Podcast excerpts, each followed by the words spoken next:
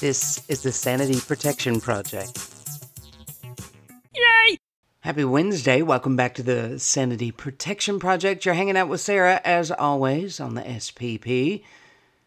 Let's go ahead and do our high fives, please, because I'd like to, you know, get those done. Ready?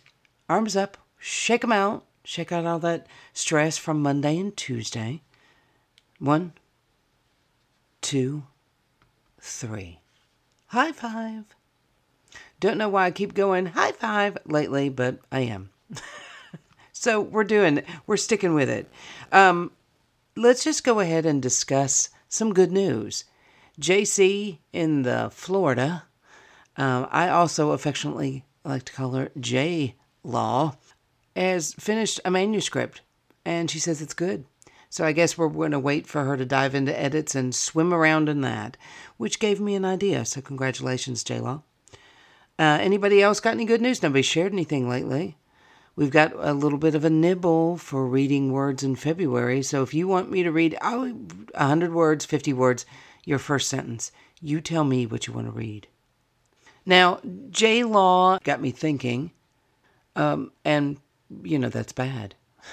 So I found this quote. It's quite long. That's why we're not going to have a word today. But the quote's quite long, and it, it, even though it's talking about filmmaking, think about it in terms of writing or even doing stuff not writing related. Philip Seymour Hoffman said, "The film is made in the editing room. The shooting of the film is about shopping, almost. It's like going to get all the ingredients together, and you've got to make sure before you leave the store that you've got all the ingredients. And then you take those ingredients and you can make a good cake or not." So why did I use Philip Seymour Hoffman's quote? Because writing is a lot like filmmaking in, in the sense of, of going out and, and getting ingredients and, li- and your list, your shopping list. That first draft, that first few drafts is you... what's happening, and then through the the many many edits and the many many readers that give you feedback, you create something awesome. So that's it. There's no word today. There's no earth shattering. It's just that J-Law got me thinking of writing as a thing. So you can make a cake or not.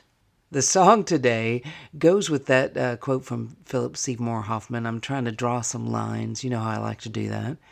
And uh, then thinking about people writing their first drafts, their second drafts, their third drafts, trying to get it right.